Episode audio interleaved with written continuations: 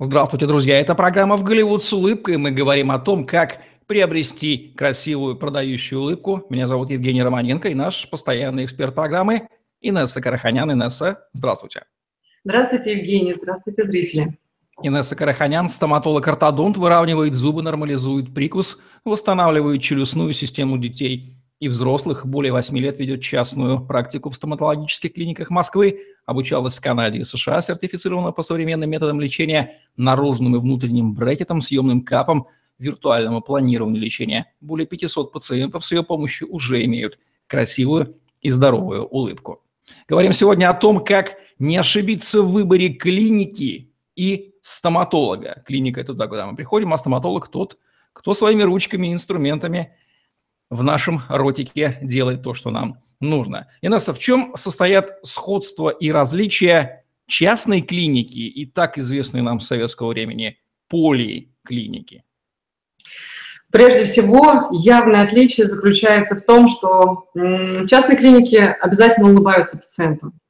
А в поликлинике вы можете видеть специалистов, которые бегают по коридорам взад-вперед в мятом халате, с серьезным выражением лица, даже несколько тревожным, или же надменным, или же агрессивным, как угодно. То есть а, сервис принятия первого человека, который заходит э, именно в двери, он разный. С этого начинается, конечно же, сама стоматология, которая отличается частная и а, поликлиническая. Уже не говоря о том а, количестве времени, которое человек проводит в частном кабинете или же в поликлиническом кабинете. Это ограничение в сроках до 15-30 минут в поликлинике и соответственно, от 30 до часа, а может быть и более, стоматологической частной клинике.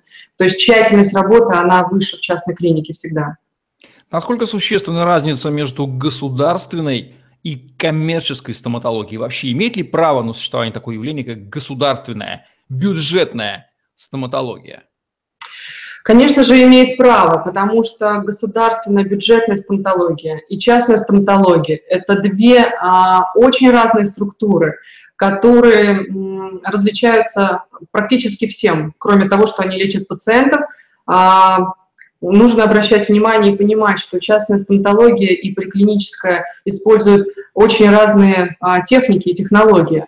В поликлинике есть а, сильно суженный ряд того, что и чем вам делают в полости рта.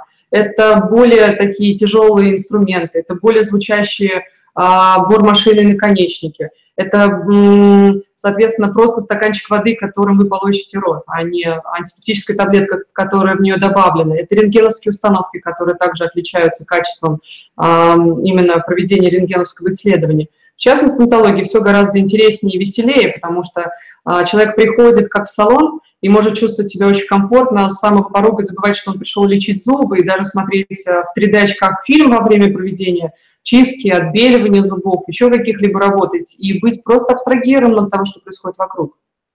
Кстати, такая ситуация во всех странах, где есть феномен частной стоматологии и феномен государственной стоматологии? А, по сути, разделение и вот эта вот а, разнородность стоматологии, она очень сильная и большая, да, касаемо и начиная от любой страны, а, маленького города и заканчивая, соответственно, миром. Разделение очень большое. А, заключается оно в том, что стоматология еще переживает такое сложное время, особенно у нас в России, не во всем мире, а именно в России, когда разница между уровнем развития – оно сильно выражено, потому что а, на каждого человека социально и финансово обеспеченного есть именно, скажем так, свой, свой кластер стоматологических услуг. Поэтому если человек очень образован, а, может себе позволить высокие достойные технологии, то может прийти в клинику премиум-класса и просто будет очарован. И то же самое касается людей, которые, к сожалению, зарабатывают по 10-20 тысяч рублей в месяц или же являются пенсионерами и могут себе позволить только стоматологическую поликлинику или какой-то уровень эконом-класса стоматологии. Да, поэтому да. А вот специалист-стоматолог, он одинаково хорошо встраивается и в частную, и в стоматологическую? Или порода стоматологов в поликлиниках это такая вот, как порода, которая не может физически уже в силу навыков и суженности мира привыкли работать в госструктуре, и в частной клинике они просто не справляются. Да, есть такой а, фактор. Поликлинического доктора очень легко раз, распознать. А, я быстро вижу, кто работает в каком, а, в каком сегменте клиник. Когда мы собираемся на какие-то семинары или мастер-классы, то это очень выражено и чувствуется заметно сразу же при общении. Стоматологический стоматолог или же врач, который работает а, в поликлинике, он чаще всего не видит пациента как пациента, как личность. И обращение, оно очень формальное, как будто бы разговаривать с предметом. А, Все-таки доктор, который работает в частной клинике, от которого требуется, конечно же, определенный уровень сервиса и вежливости с пациентом, он существенно отличим, начиная от своего внешнего облика и заканчивая речью. Расскажите подробнее о критериях и принципах выбора клиники. Критерии принципа выбора клиники а, – это достаточно такая мощная струя, которую стоит изучать, потому что а, выбор клиники должен быть, начиная от территориального момента, то есть нужно понимать, что с севера на запад Москвы или наоборот ехать не стоит.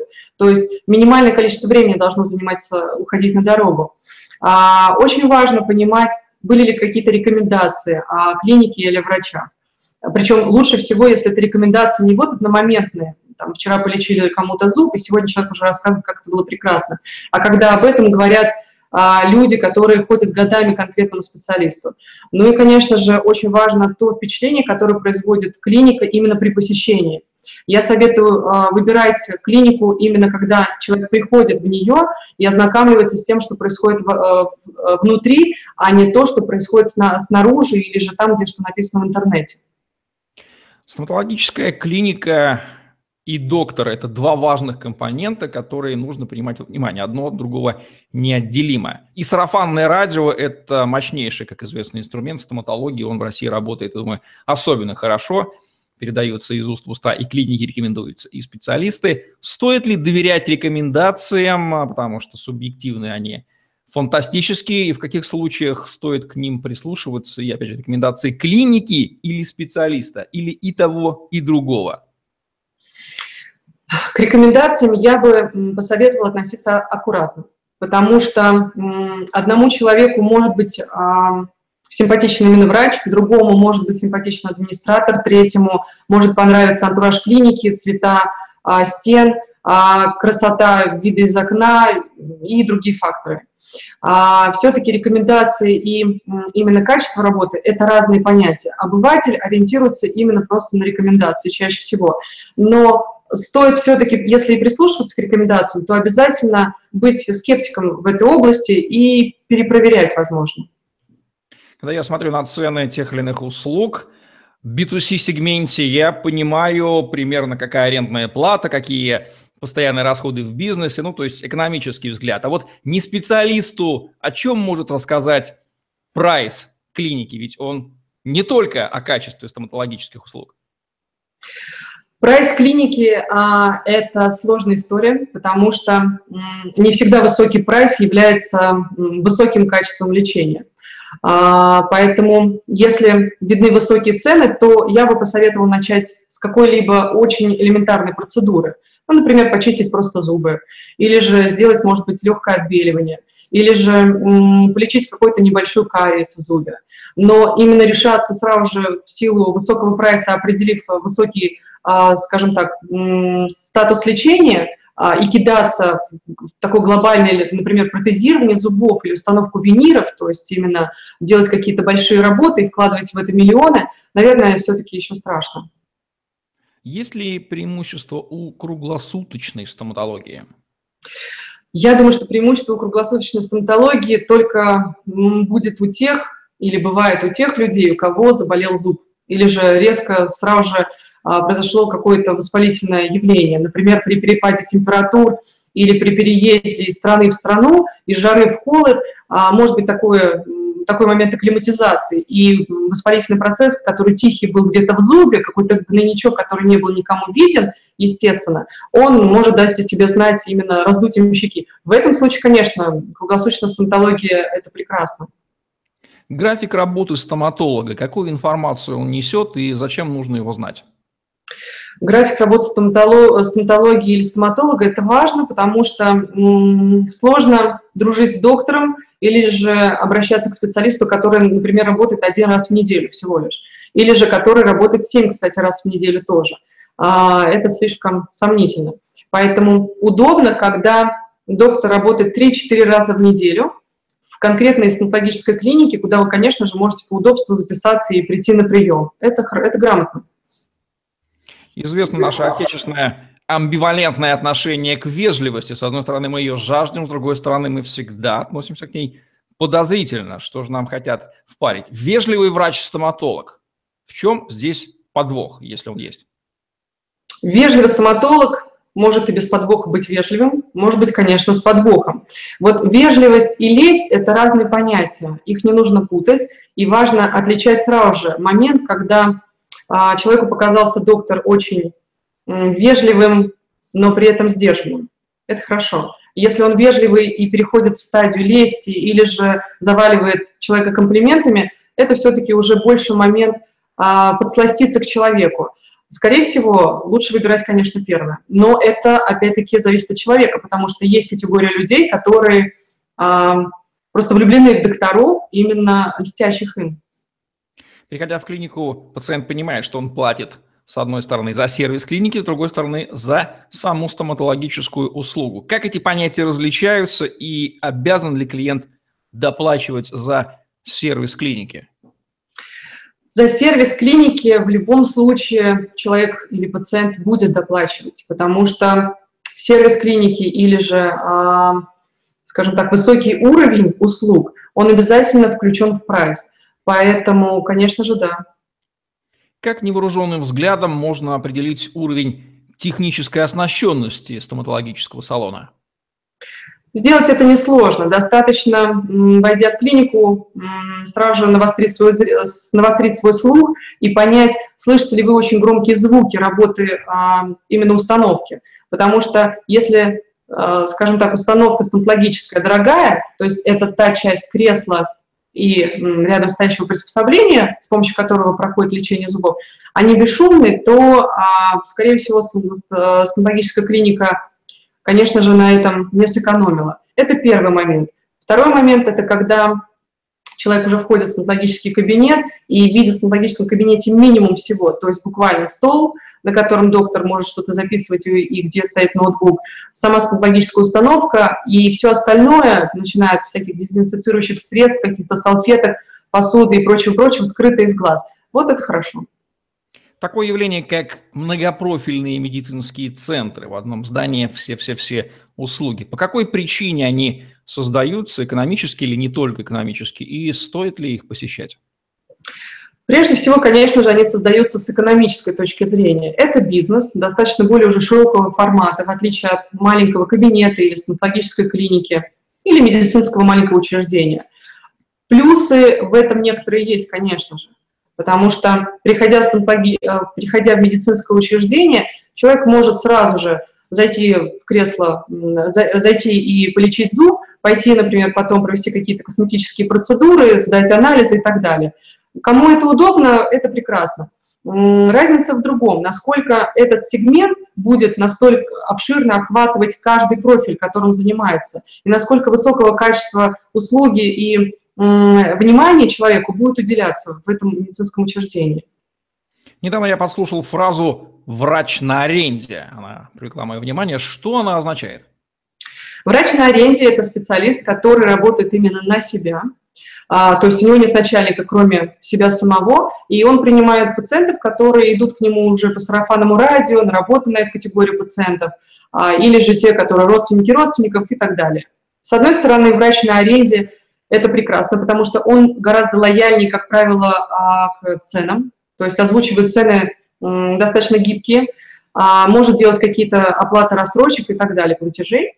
Но с другой точки зрения, врач на аренде, если он работает просто локально на себя в каком-то кабинете, и у него нет рядом а, находящихся также специалистов, стоматологов, то это сложнее, потому что он может сказать, у меня есть хороший а, коллега-терапевт, который занимается лечением зубов, вот вам к нему нужно поехать, но это будет на другом конце города. И здесь встает вопрос, что же все-таки выбирать действительно, а, либо же врача на аренде, который, например, делает только там, ставит, например, только виниры, или же доктора, который может делать все, или же тоже доктора, который делает что-то одно, но в стоматологической клинике, где есть все специальности.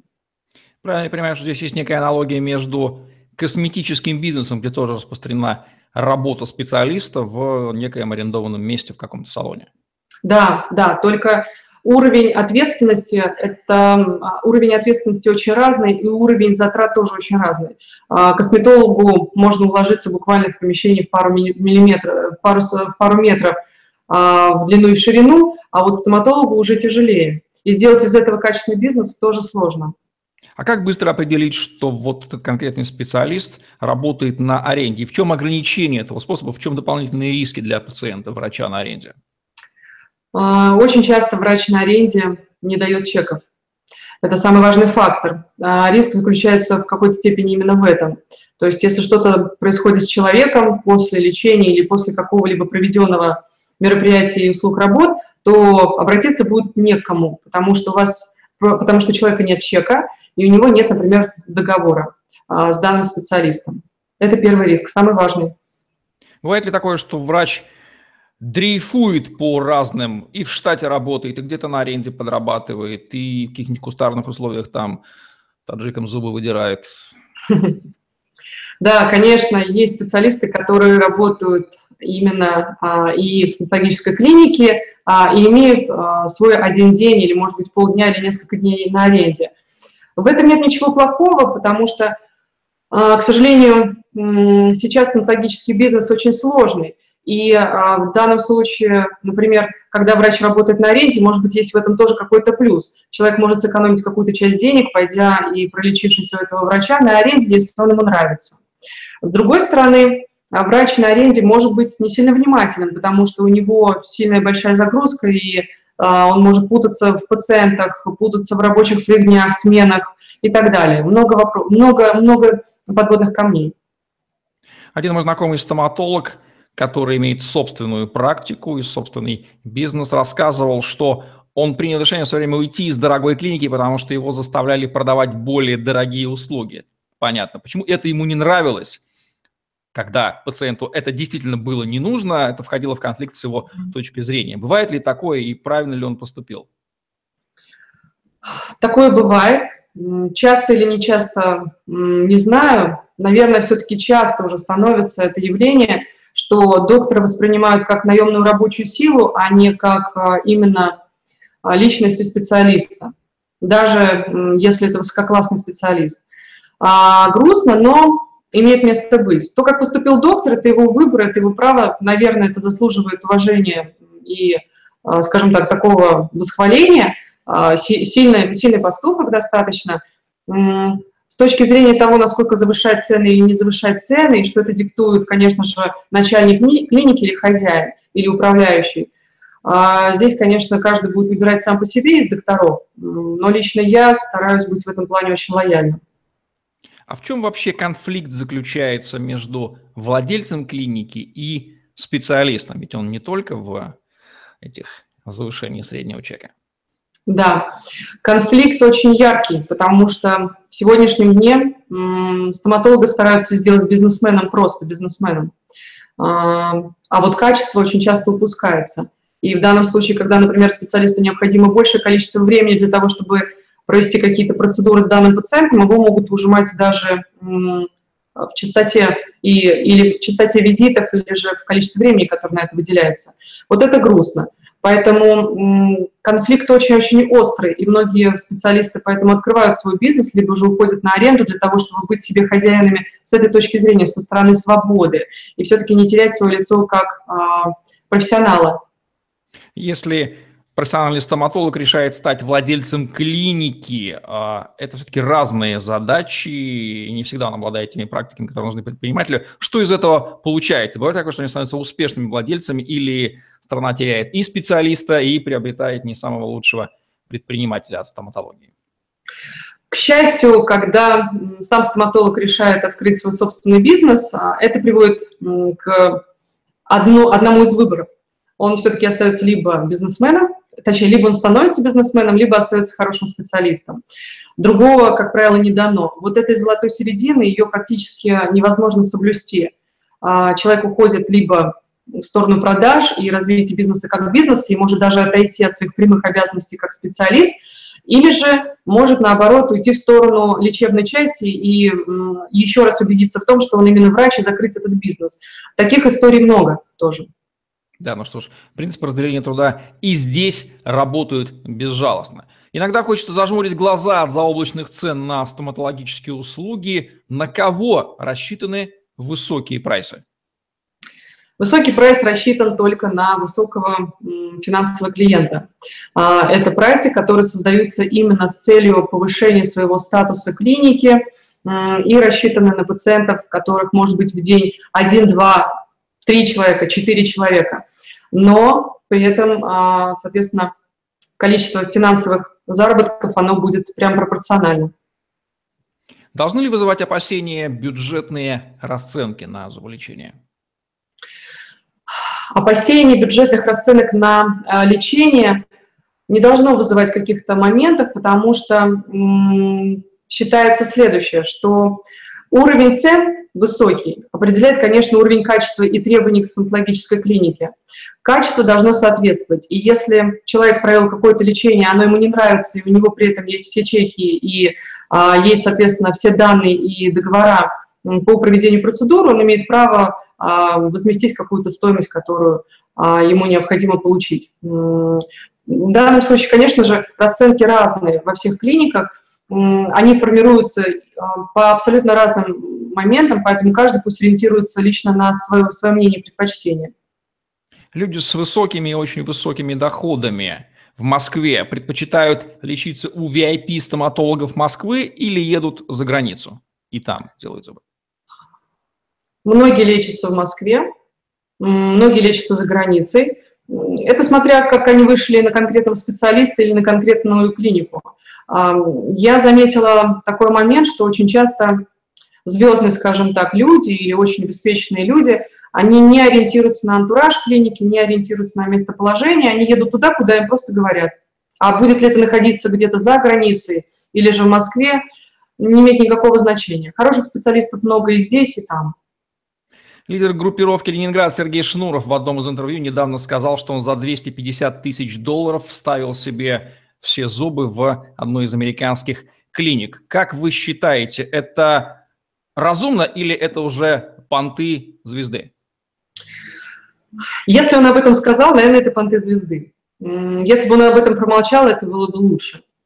Если мы говорим в моменте, а понты это или не понты, то для кого-то это понты, кто-то будет всю жизнь рассказывать о том, как он прекрасно а, съездил, например, там, в Амстердам и сделал себе за пять дней голливудскую улыбку а, или амстердамскую улыбку. А, а кто-то, соответственно, тихо, молча будет говорить, что ему повезло по наследству, красивые зубы у него от мамы или там от бабушки, и при этом будет улыбаться такой же блестящей улыбкой, которую сделал у стоматолога здесь или там. Как определить продвинутость врача-стоматолога? А, определить достаточно просто, потому что продвинутый врач-стоматолог всегда будет оперировать а, теми знаниями, которые он получил недавно, свежими. То есть он будет говорить о том, что на недавнем конгрессе или а, год назад, полгода назад на конференции обсуждалась эта тема, вот была похожая история и так далее. Если вы видите, что часто ваш доктор уезжает на, на, образовательное, на образовательное мероприятие, это тоже очень хороший признак. Или же, конечно же, когда заметно, что стоматолог все время находится в таком движении, это очень чувствуется энергетически даже. Стоматолог-иностранец – это хорошо или плохо? Стоматолог-иностранец – это не хорошо и не плохо, это имеет место быть а, всегда и везде – потому что иностранцев много у нас, если мы говорим в России и в Москве в том числе, в Москве и в Питере, это города, которые скапливают в себе огромное количество переселенцев, скажем так, мигрантов. Поэтому доктор, у которого есть просто-напросто иностранный какой-либо диплом или же иностранный, образов... или же иностранный просто паспорт, не является никаким определяющим фактором, потому что нужно понимать, откуда конкретно этот иностранец. С Америки приехал или же он может быть из Африки. Чем нас может удивить звездная стоматология? Звездная стоматология может удивить, я думаю, очень многим, начиная от эм, чрезмерности, может быть, даже некоторого действительно пафоса, который там может быть, или же даже наоборот, очень высокой скромностью и долей достойного своего такого вот преподавания бизнеса а, до абсолютно разного такого подхода к стилю а, с пациентами в общении и в прочих моментах. Звездная стоматология, она может заключаться в том, что диваны могут быть сделаны просто из медвежьей шкуры, или же на полу могут э, разложиться там, цветы, на потолке будут, э, соответственно, аквариумы с рыбками или поющие птички где-то в терновнике. Но это не говорит абсолютно ни о чем, кроме как о развлекательном таком подходе. Либо же это может быть очень-очень скромный вариант клиники, где нет никакого перебора и четко продуман весь дизайн и, соответственно, все лечение. В звездных стоматологических клиниках есть один огромный плюс в качественных звездных стоматологических клиниках. В кабинете будет стоять ровно установка и может быть стол. Все. Всего остального не видно вообще. А не должны ли вот, ли вот эти вот излишества в виде медвежьих шкур и прочих э, мало относящихся к стоматологии вещей насторожить, что клиника тратит много не туда, куда нужно, нет, может быть, она, конечно, и на оборудование тратит, но в том числе перекладывает большие постоянные ненужные расходы в чеки, хотя, может быть, кому-то это, конечно, и нравится из клиентов. Конечно, поэтому я и рекомендую на это не обращать никакого внимания. Да, прекрасно посидеть на этом кресле, посмотреть, может быть, какой-то огромный просто экран во всю стену, или же послушать пение птичек, но э, подходить к этому с некоторым скепсисом. Итак, дизайн и интерьер клиник, он э, больше нужен тщеславию владельца или все-таки имеет значение для пациента? Прежде всего, это момент тщеславия владельца. Насколько владелец тщеславный не забудет подумать и о пациенте, это второй вопрос. Можно даже его напрямую задавать владельцу клиники. Если мы говорим о тщеславии хозяина бизнеса, или же о все-таки продумании для пациентов, я бы стала разделять следующие моменты. Если, вы, если человек заходит в клинику, садится в неудобное кресло, в какое-то узкое пространство, где расположено несколько кресел для посетителей, или это небольшая комната, но там все помпезно и вычурно, навряд ли в этом пространстве будет комфортно или в этом кресле будет удобно сидеть. Если же вы заходите в пространство и располагаетесь в нем комфортно, вам нравится температура воздуха и самоощущение – которые в этот момент вы испытываете, то, конечно же, а, здесь, скорее всего, вложено не только тщеславие а, именно хозяина, но и продуманность с точки зрения подхода к клиенту. Каковы особенности лечения детей и подростков? Особенностей очень много. Вообще лечение детей и подростков – это абсолютно другая, скажем так, специфика стоматологических клиник. На это нужна лицензия именно на лечение детей. Поэтому а, я за то, чтобы стоматологические клиники по лечению детей были именно а, узкопрофильными, то есть выбирали именно этот возрастной кластер. А стоматологические клиники для взрослых были только для взрослых, потому что не каждому взрослому человеку понравится, если он услышит э, в соседнем кресле, как ребенок капризничает или плачет или кричит. Удаленность клиники от метро или долгий путь к своему врачу, на что это влияет? Все-таки это изматывает прежде всего, и а, я думаю, что очень часто такой клиент будет думать о том, что это неудобно, ехать очень долго, три часа, например, в пути или два часа, приехать, приехать, приедет уставшим уже в клинику и, и будет абсолютно не воспринимать ту информацию, которую ему говорит специалист. Уже не говоря о том, что, например, если доктор скажет, мы можем сегодня успеть сделать, например, там, за полтора часа достаточно большой объем работы, уже уставший человек – попросит сделать по минимуму, поедет домой. А, насколько это удобно для человека, конечно, это выбор личный, но я бы советовала удаленность от метро выбирать минимальную. Возраст клиники. Насколько это значимый фактор и на что он влияет? Возраст клиники говорит только об одном. Если это клиника, которая существует уже 10 и более лет, наверное, действительно у нее есть какая-то своя уже репутация и громкое имя – а, которую она заработала среди клиентов. Потому что 10 лет не сможет продержаться клиника просто на высоких ценах, на красивых диванах и так далее. Это имеет, наверное, место быть уже какое-то качество лечения. А, но в то же время, если клиника существует год, два, три года, Это точно так же может быть очень высокого уровня и подачи профессионалов. Понятие страховые клиники, чем они привлекательны и чем они могут быть опасны? Страховые клиники хороши тем, что у человека есть какой-то ряд перечней бесплатных процедур, манипуляций, которые ему могут делать в этой клинике. То есть, по сути, он думает, что это бесплатная стоматология. Минус заключается в том, что в страховых клиниках, как правило, суть, э, суть специалиста нуждается в том, чтобы этот клиент остался и дальше что-то лечил. А старания специалиста тоже снижаются, поэтому а, стоит все-таки к страховым клиникам относиться а, с некоторой осторожностью. Как вы лично оцениваете уровень маркетинга существующих российских клиник? Насколько он агрессивен, продающий ли он адекватен, и что в нем можно было бы изменить, если это того требует? мне кажется, что уровень маркетинга очень агрессивный и очень неадекватный, потому что я постоянно сталкиваюсь с тем и представляю, как это влияет на людей, когда одна клиника начинает очень громко писать а, на своем сайте или же рекламировать услуги, которых нет нигде в других местах, и это новейшая или единственная какая-то технология, или же мы работаем по самым лучшим ценам и выкладывают какие-то цены абсолютно смешные, просто нереальные, то есть невозможно даже, которые не оправдывают себестоимость. А вот эти клиники, громкоговорящие и кричащие, их очень-очень много. К сожалению, нам не хватает чувства такта и все-таки высокого уровня культуры своего для того, чтобы подавать услугу стоматологическую не просто как услугу, но и как медицинскую помощь. Мы переходим в разряд услуги, да, где за любые деньги нужно продать какой-то товар, но только это не товар, а это лечение.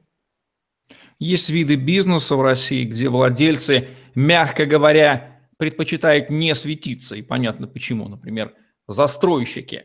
Понятие личного бренда застройщика, ну, там не берем Сергея Полонского, других мы вряд ли знаем.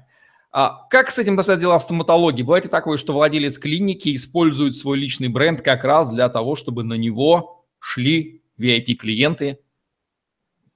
Да, таких клиник очень много. Наверное, вы их тоже слышали или видели. Клиника, например, доктора Петрова, это я условно взяла название, имеет место быть. В какой-то степени это и тщеславие, наверное, продуманность а, какого-то бренда – Хорошо это или плохо не имеет никакого значения абсолютно. И я даже, наверное, поддерживаю эту идею, потому что клиника, назвать стоматологическую клинику как-то особенно, чтобы она отличалась сильно от тех названий, которые есть, уже очень тяжело. Ну, как еще можно назвать там стоматология там 32D или зуб, зубренок, как угодно. Виктория, непонятно, что это стоматологическая клиника, а клиника доктора такого-то, это больше уже европейское направление. Под финал Несса, давайте дадим три рекомендации с вашей точки зрения владельцам клиник, врачам, работающим в клиниках и пациентам. Как будут звучать рекомендации для владельцев клиник? Рекомендации для владельцев клиник – быть лояльнее к своим специалистам для того, чтобы они оказывали качественное лечение. А, рекомендация для пациентов – это Обязательно обращать внимание на различные детали, когда вы приходите в клинику.